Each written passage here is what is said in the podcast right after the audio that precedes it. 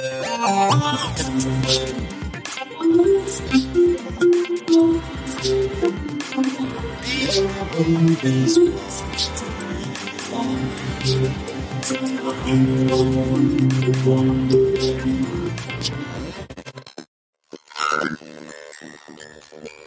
to Why Wonders Why, a companion podcast to Smart Enough to Know Better. This episode is titled uh, Book Club Online.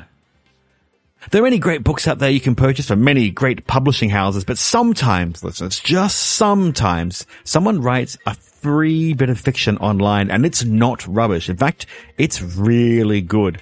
And this time, Natasha wanted to talk about some free offerings you can find on the internet.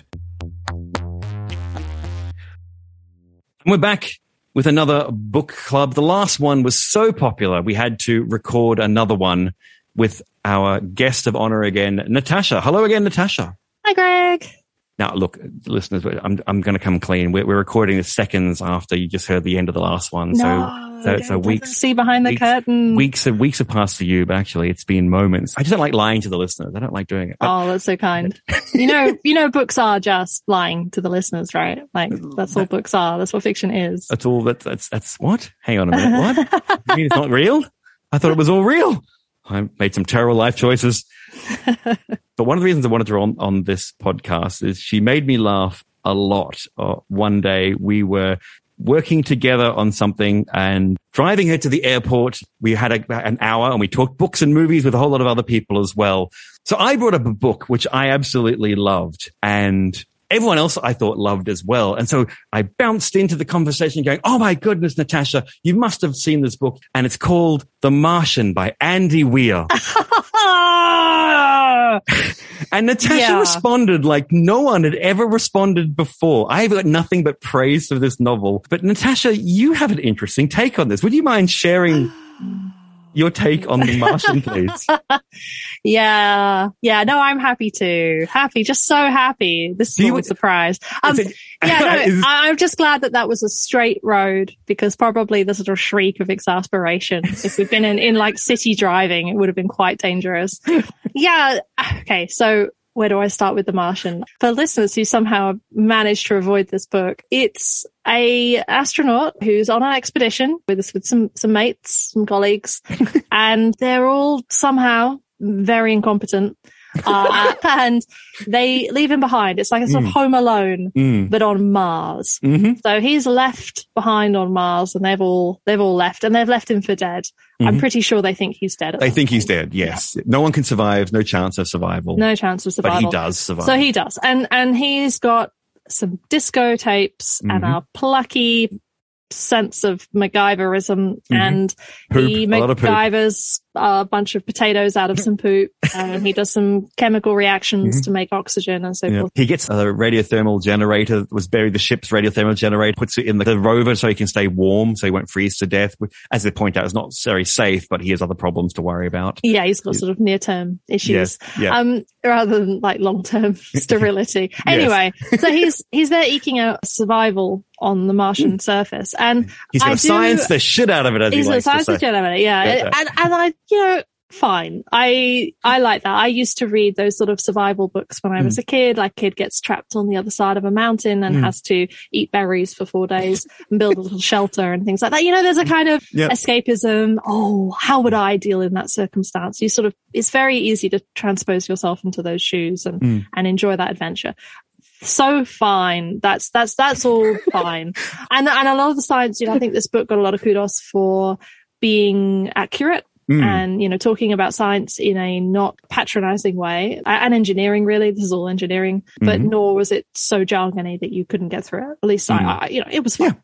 Right. The issue for me is the sort of ethics of the situation. So here he is on Mars, Mhm. which is really far away from Earth and his mates have all gone off home. Now, Mm. if you know anything about like orbits and, and energy, it it takes a lot of energy to get a spacecraft to Mars, right? Mm. So i- in order to rescue him, in order to Mm. pick him up, this is going to be a fantastically expensive endeavor. Yep. And a And long a- time too. They're gonna, they have to swing all the way back to Earth and swing all the way around, accelerate and, and use the Earth as a slingshot to get back to Mars Yeah, in, in a short period of time, which is only like nine months to a year sort of thing. yeah, be- because you've only got you know these certain orbital windows, and Mm. it just literally just takes that much time to cross into planetary space. Yes. Okay, so his mates are like, "Hey, we want to go back now that we know he's alive because he sent us a message or something." Hmm.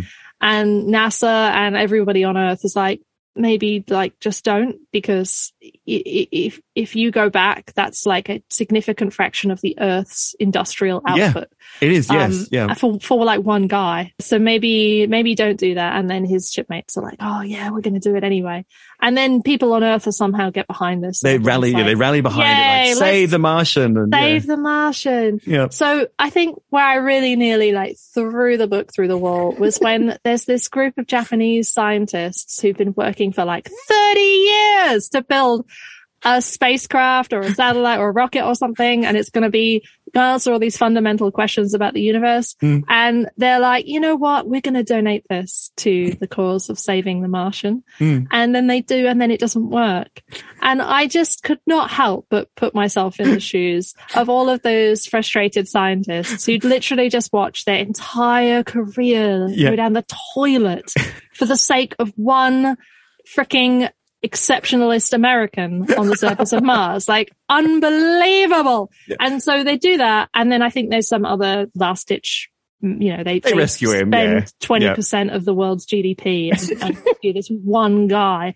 And I'm just like, this is so, so unethical. Like if, if I were on the surface of Mars, I, I probably would, if you know, try and send a last message, right? I would Mm. send a last message to my family and my friends. And Mm. he, you know, he's got a couple of months. I'd probably Mm. write some memoirs, take some, science samples, you know, meditate, think Hmm. about things. But I would definitely not say, come and rescue me. I mean, what is it with Matt Damon needing rescuing on like planets? It's, it's just, it just constantly needs rescuing. Damon in distress. Just- very good, very good. Thank you. I like it. Thank you. But like, I, if I were on Mars, I'd probably have a bank account on Earth. Uh, I'd prob- like, I probably, you know, if you if you're an astronaut on Mars, you've probably got some savings. Mm.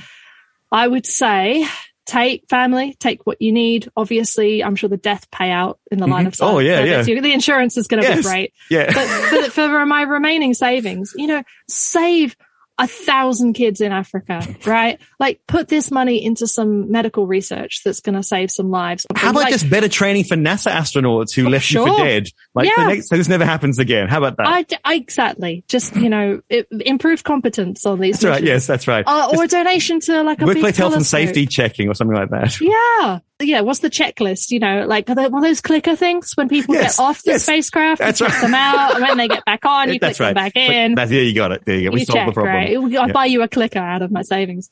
So I, that's where the money should go. The money should not go on rescuing me because you know the risks when you sign up Mhm. and you should have the ability to make that moral calculus. And if, if we're sending people to Mars Mm. who don't understand that moral calculus, that, Mm. that, that diverting, you know, 25% of the world's industrial output for a year to save one guy, they don't Mm. understand that that's a bad calculation. They shouldn't be going. You also said to me that as a researcher, you went, you realize that all the science research just stopped on the planet. Like the SK, the square kilometer array, Yeah. that's just stopped. Thanks. The JWST wouldn't have gone up. The, the, the James Webb Space Telescope wouldn't have gone up. It's billion, two billion bucks. They just don't have anymore. Artemis mission to the moon. That's not going to happen anymore. Yeah. None of this is going to happen for decades because we saved Matt Damon. One He- guy. He's very handsome though. I'll give him that. Like, you know, oh, he's very handsome man. Like that's, I that's not. but he is I mean, sterile he- now, so he- we can't make more of him. Yeah, exactly. He's sterile. He'd probably die of cancer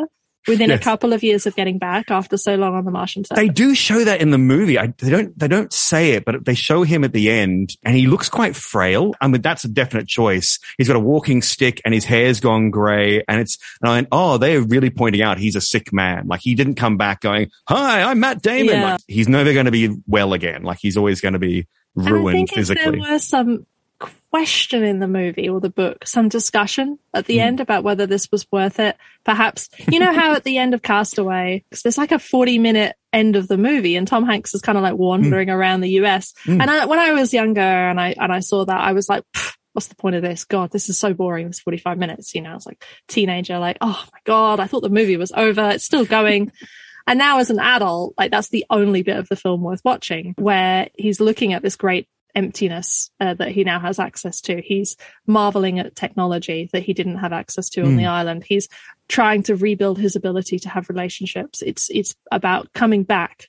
Mm. Right to a place. And if the book or the movie had, had thought about that, you know, and there was this coda where Mm. he realized that he had killed essentially Mm. several million people and set back humanity's progress for decades, centuries, just by his selfishness. A real bummer ending. I mean, an interesting ending, something you could get your teeth into. But anyway, clearly the book was written for like 17 year old me, not Yep. uh 30 something year old. So- I love it. Oh, the best. There you go. So no one should read The Martian anymore. Stop reading The Uh, Martian. No, just read it, but then that you should be considering the layers beneath the surface that the author clearly did. So Andy Weir, if you're listening, come on the podcast and uh, let us know why we're wrong. That'd be great.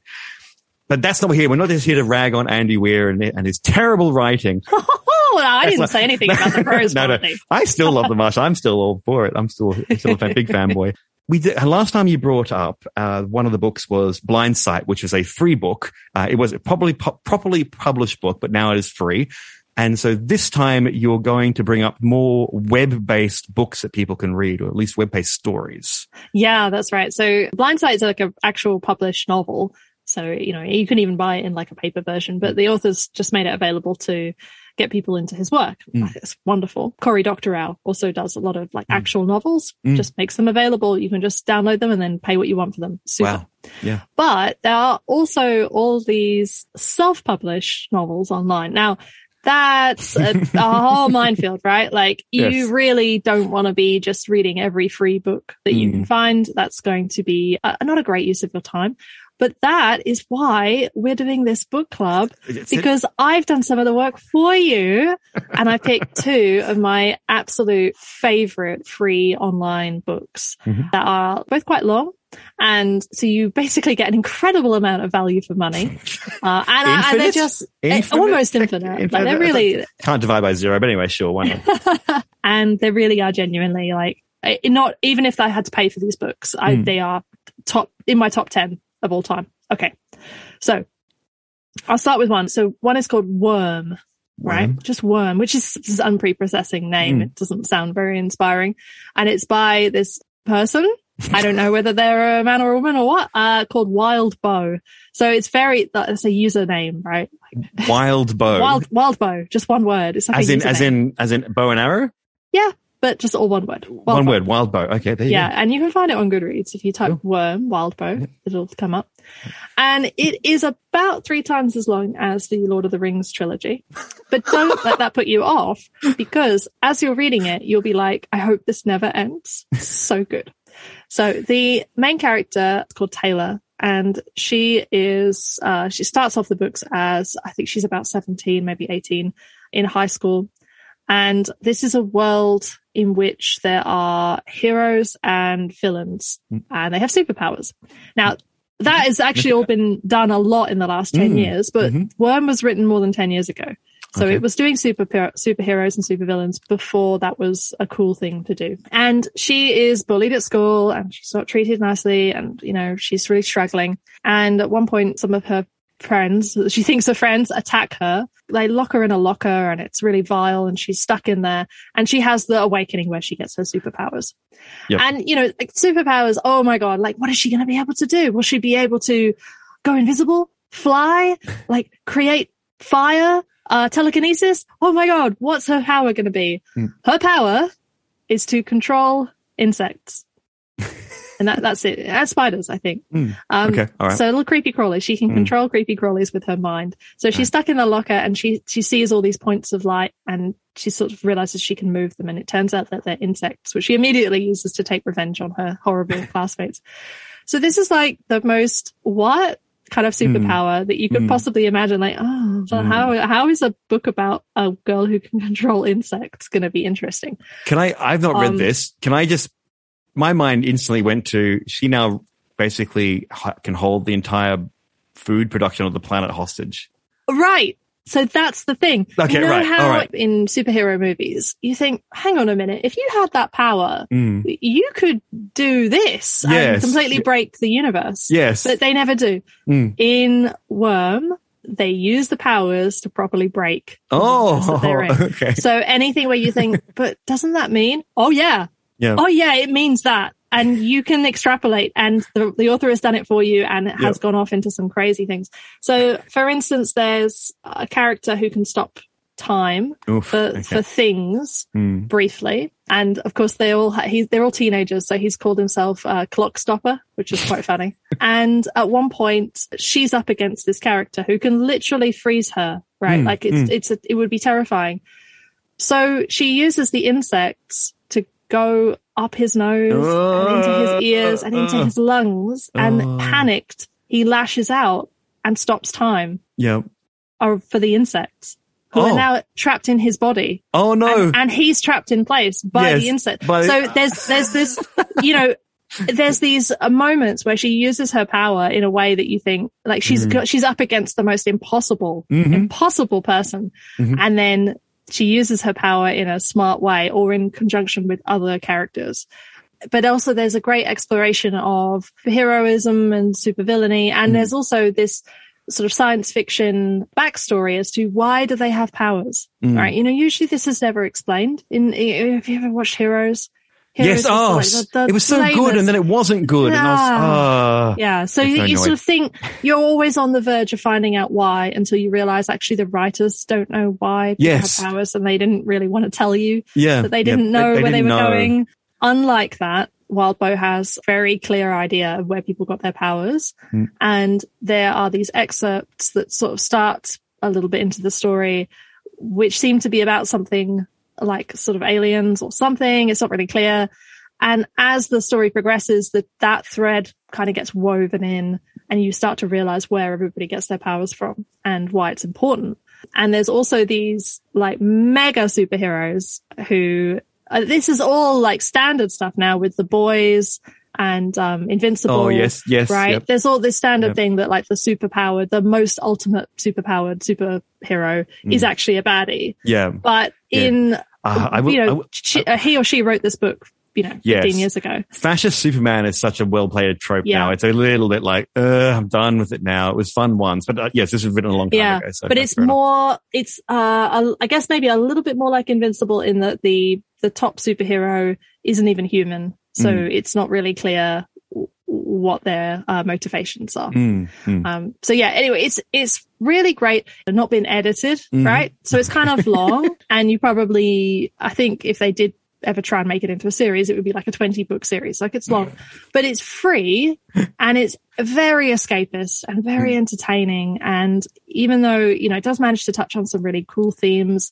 it's still every chapter is like a cool adventure story with great use of superhero mechanics. And the main character is you know she's flawed but she's she's lovable and she's well motivated and you want her to succeed. And the stakes escalate over the courses of the of, the the series until you know the whole fate of everything right? Is, is great. So worm's fantastic and i read it as it came out. And that of course made it you know more tense because every episode i'm like oh my god what a cliffhanger uh, now it's all available it's all I love- finished I love that. idea. That's like um, going back in time with the, with things like Charles Dickens when he wrote A Christmas Yeah. Carol. All these books were released bit by bit, and everyone would pay like a threepenny bit or whatever for a. yeah exactly And so this, yeah, there's, there's a there's a joy to watching TV shows like that, not just binging them, having them come and everyone talks about them and bits and pieces come out. So Yeah, yeah, and it was like that for ah, actually, gosh, it took them like five years to write this book, so it was a long time. It was it was great, but it's now all available, so you can just go and grab it.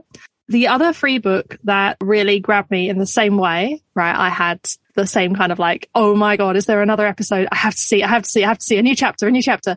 And it was also written extremely sporadically. You know, there'd be a few chapters for a few months and then nothing for like a year. Mm. It was painful, but, but the anticipation was delightful. okay. Now this is just going to sound totally bonkers, but it is a fan fiction about mm. Harry Potter. Okay. Uh, uh, uh, uh what? yeah. Now, mm-hmm. I am not a Harry Potter fan. I'm putting aside all the current controversies mm-hmm. around mm-hmm. trans people and mm. gay people and oh my god, like mm. Rowling, like just be quiet, mm. stop. Yeah. Um, all of all of that, like I didn't even get so far as that with Harry Potter. Right? For mm. me, I was a bit too old, perhaps, when I was reading mm. them. I think I read the first one when I was like 18, 19 mm, or something. Mm. I was like, this is a kid's book. It's mm. the Scooby Doo book, you know, oh, which is the bad teacher? Oh, it's this one.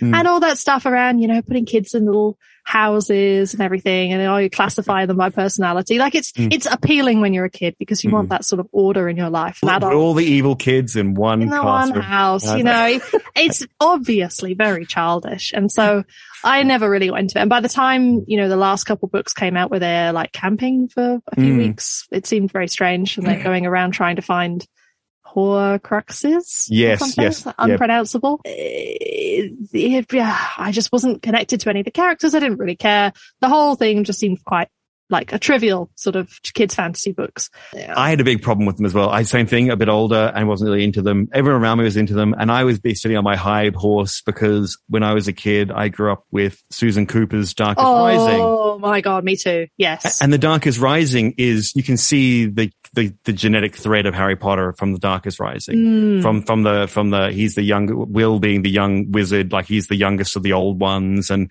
like, hang on, I just had a memory when the dark comes rising six she'll turn it back, oh, three yeah. from the circle, three from the track. Wow, good memory, yeah. And it was all very Welsh and Arthurian and, mm. and more grounded but magical. And, and he had three, the three siblings who came and helped him out and, and Undersea Understone. All these books. Yeah. It's yeah. not the same thing, but it, it, feels like they came from a similar place. I, um, I guess, I mean, I found them just so much spookier. I hmm. mean, the, I mean, I still remember the bits where like they were in a, a, church or something and time sort of stops and all the candles become mm. really long. Mm. and he realizes that he's the only one still able to move and everybody else is just frozen in place. And he realizes then like oh my god like magic is real. Uh, but it's not it's not friendly comfy magic. no, no, it's no, not abracadabra. It's like like the like a almost a lovecraftian kind of underneath the surface of the world is yeah. just a dark void of, of nature and it doesn't care about us. And it was, I was very pale. The boy, you could see the wind and that, that kind of, all, yeah, yeah. beautiful stuff in it. Yeah. I have to confess though, with those mm. books, oh my God. So I am married to a very lovely Welsh man, but when I met him, I didn't know Wales was a real place because my main exposure to Wales and Cornwall was through the Dark Is Rising series. Mm-hmm. And I read those around the same time as I read the Narnia books. Oh no. So I was pretty much under the impression that Wales I know. But you're I English. Know, I know. Uh, well, yeah, technically I'm Scottish. Oh, Scottish. And okay, Scotland's right. not a real place any either. No, either, no, no. and we live in Australia, which as everybody knows is just a soundstage yeah. populated by actors. But I was, it just had, it wasn't like I, if you'd said, you know, where is Wales? I would have said, oh, it's, it's here on a map. Yeah. But at the same time, my eight year old self would have said, you probably have to go through a wardrobe or something, right? Like it, it just was in the same category. I'd certainly never been there. And I just sort of thought it's a, a fantasy place because The Dark Is Rising. So it's yes. a very strange thing. As I, I, went to, to Bristol for university. So obviously you can actually see Wales. You can go to the edge of Bristol and see Wales from Bristol. So I did have to, to eventually reconcile my childish kind of place that Wales was in my head versus the actual reality of it being a real principality. So when uh, you, but yeah. When you met your partner then, did you think he was like Mr. Tumnus? Like he was like a kind faun of. or something yeah, like that? Yeah, like, like, a, like a magical creature. Yeah.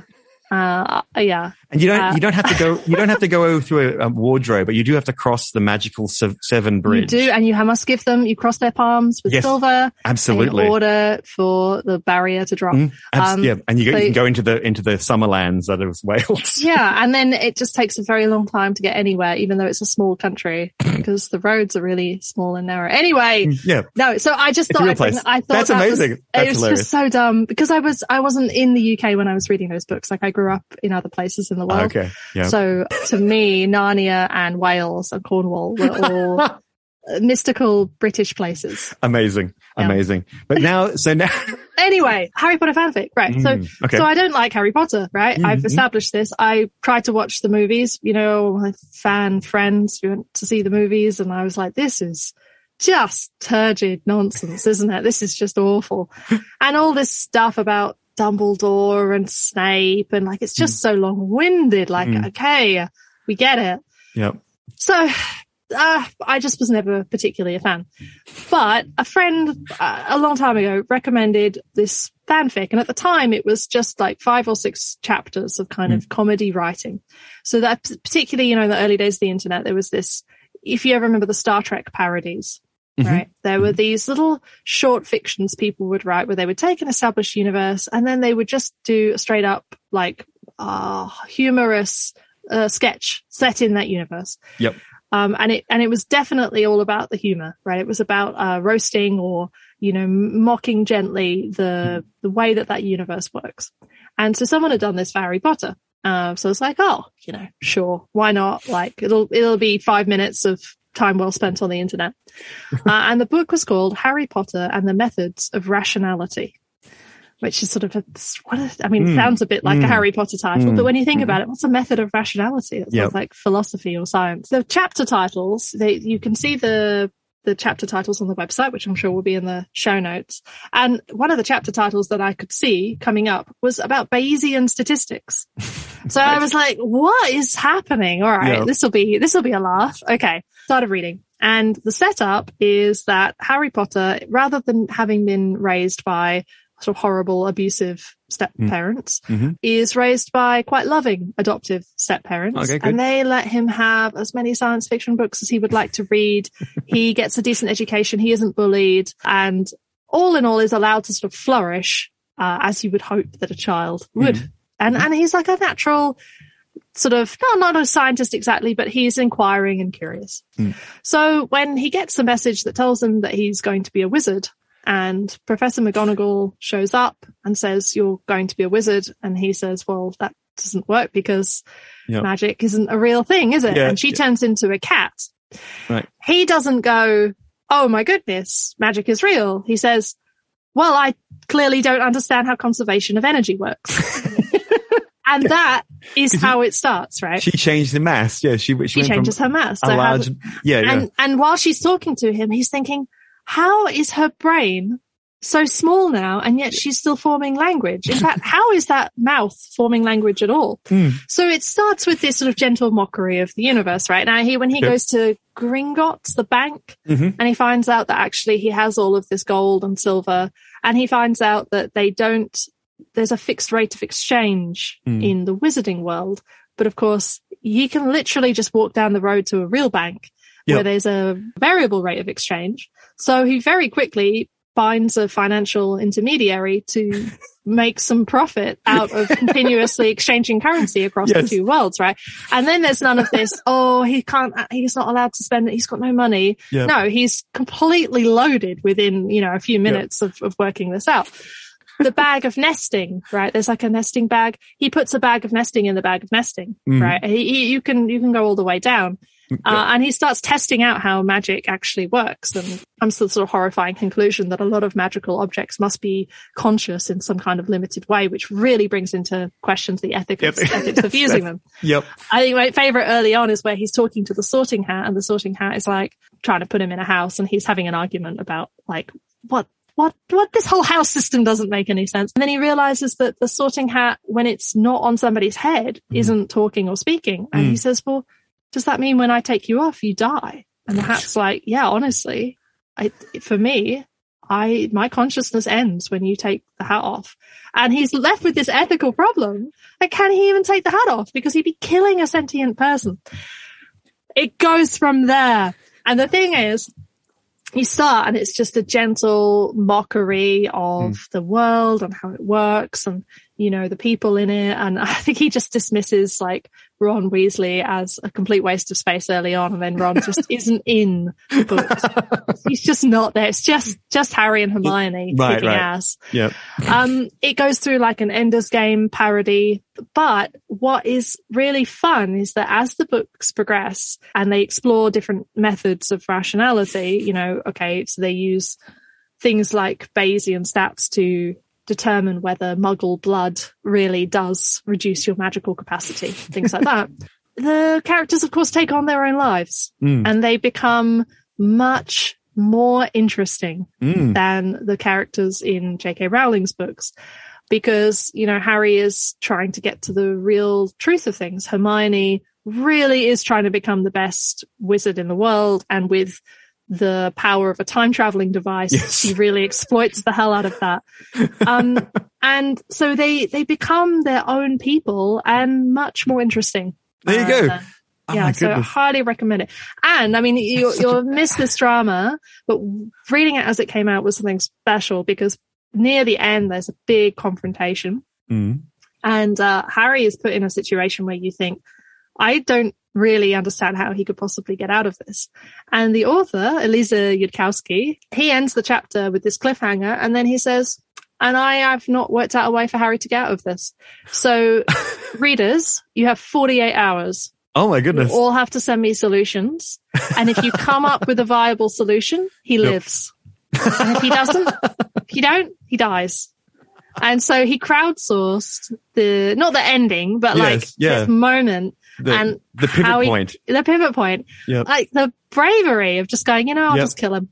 I'll yep. just kill him. And you can do that with a free book. You can do that with fanfic, you know, you have yeah. that flexibility. Exactly right. Uh, yeah. That's amazing. And I won't even ask if Harry survives or not. People should go and read it and find yeah, out. you should go read it. And Yudkowsky is an AI theorist. So oh, that's okay. where a lot of the oh right. questions and the thought is coming mm. from is is from this you know deep philosophical questioning of of you know meaning and uh, intelligence and uh, how things work. Uh, yes. So he's interesting, and and you should probably follow him and read some of his actual work as opposed yes. to just his fanfic. Now, listeners, we're going to end it there. Thank you very much, Natasha, for sharing uh, your knowledge of all these books